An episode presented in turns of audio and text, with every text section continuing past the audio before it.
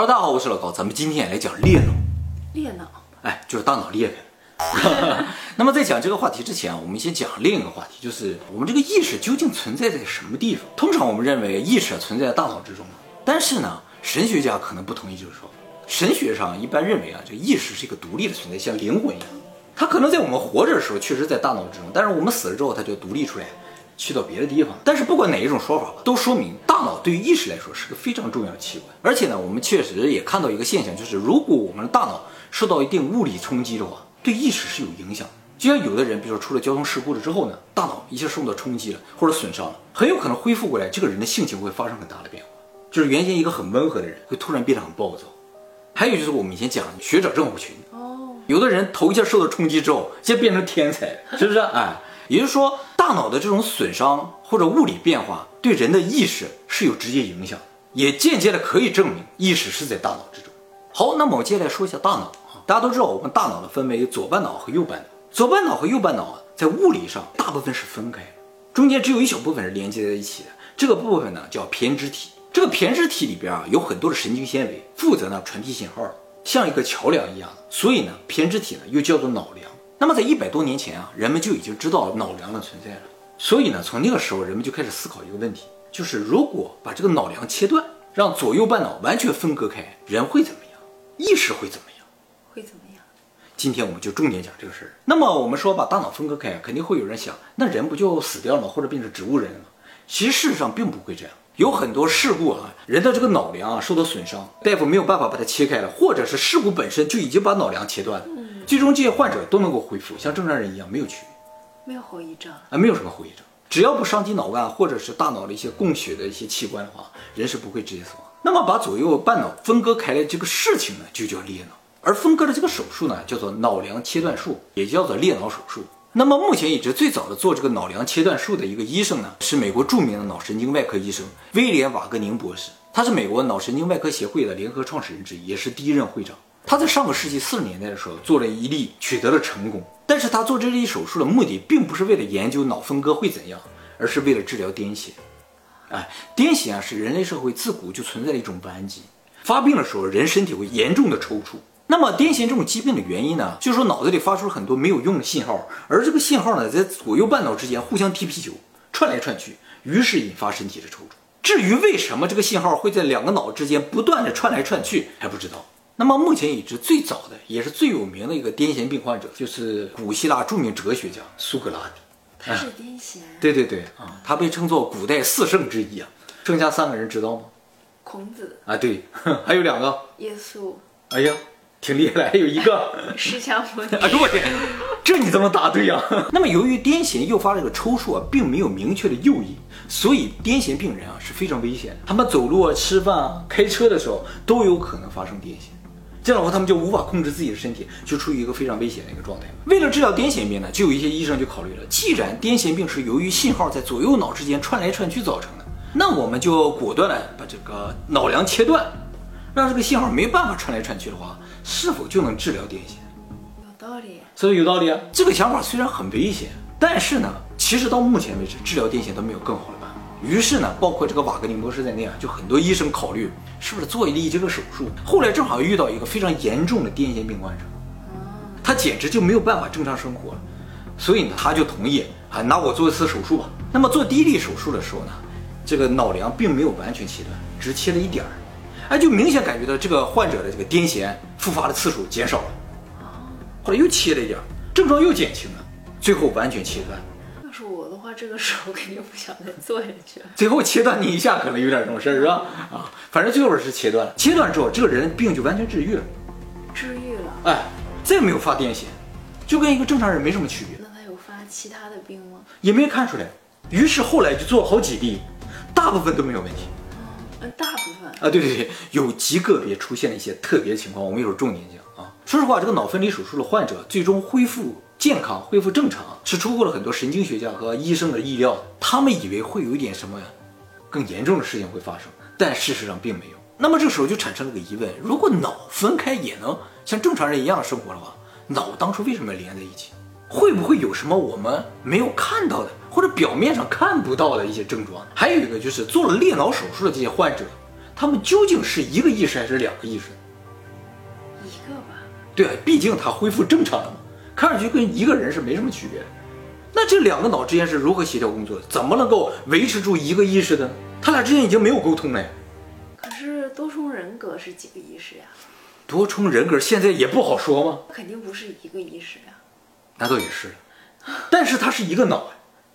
对啊，一个脑里边有多个意识是可以的，那么两个脑怎么能有一个意识呢？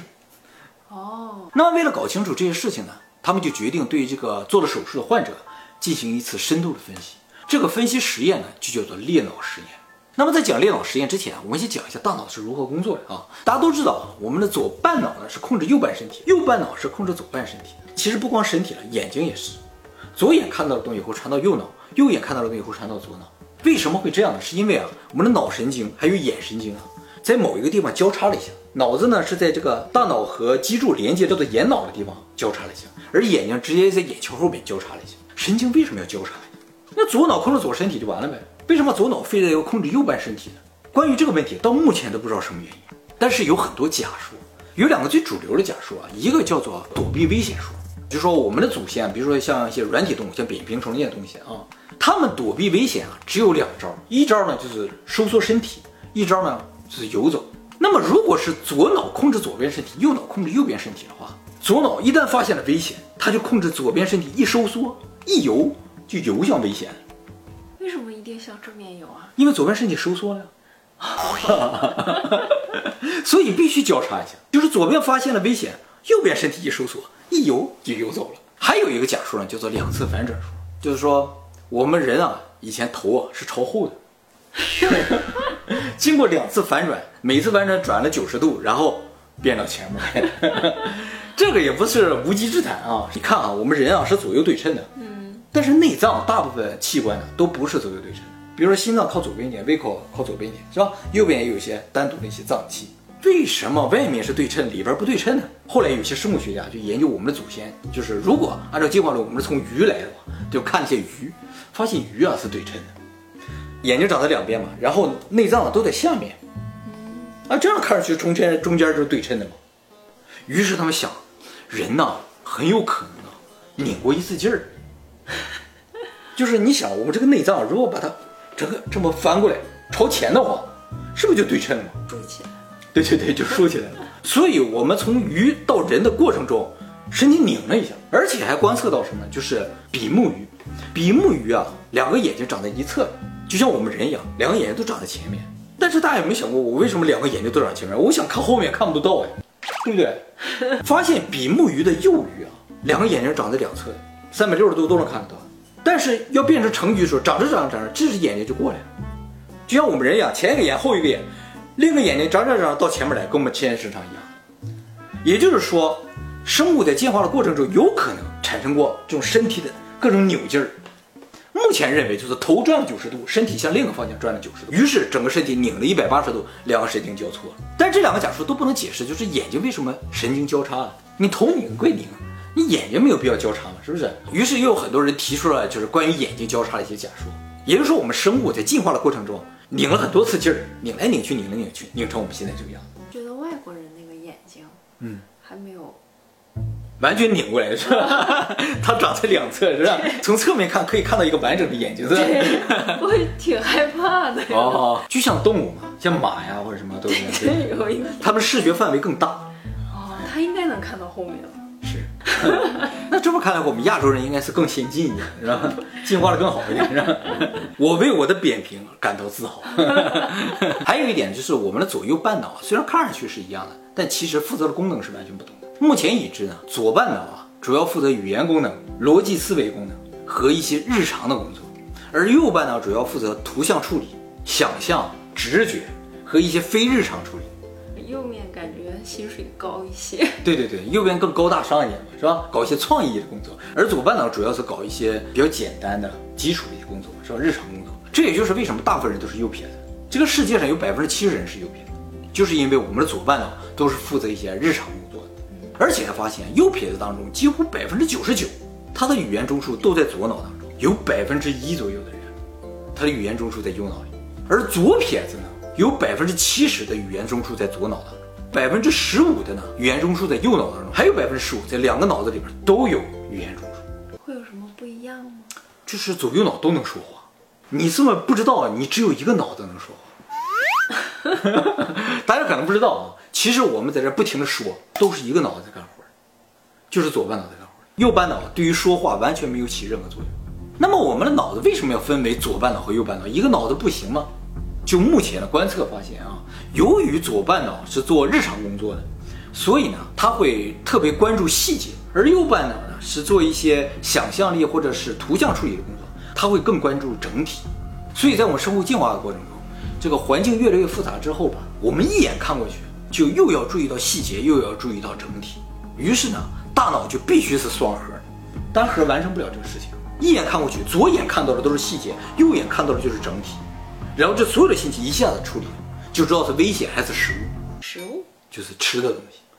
哦，哎，而且生物它只关心这个东西，要么是危险，要么就是吃的东西吧，是吧？哎，也就是说，我们双脑的这个设计啊，就像电脑的双核一样，它的目的呢，就是为了进行更复杂的处理。好，我们既然知道了大脑是如何运作的，而且左右半脑分工是不一样的，那这个裂脑实验看上去就非常有趣，是吧？裂脑实验呢，很多人都做过，其中一个很有名而且留有视频资料的呢，就是美国著名的心理学家迈克尔·加扎尼加曾经做过的一次裂脑实验。他的实验是这样的啊，前面放一个显示器，中间有个小点儿，他让这个做完手术的患者就看着中间这个小点儿，然后呢，在这个小点儿左侧和右侧呢，分别显示一些单词或者图画，让这个患者回答你看到了什么，而且用手画出来你看到了什么。第一次实验的时候，他在中间这个点的右侧显示了一个单词车，然后他问患者你看到了什么，患者回答车，他说对了。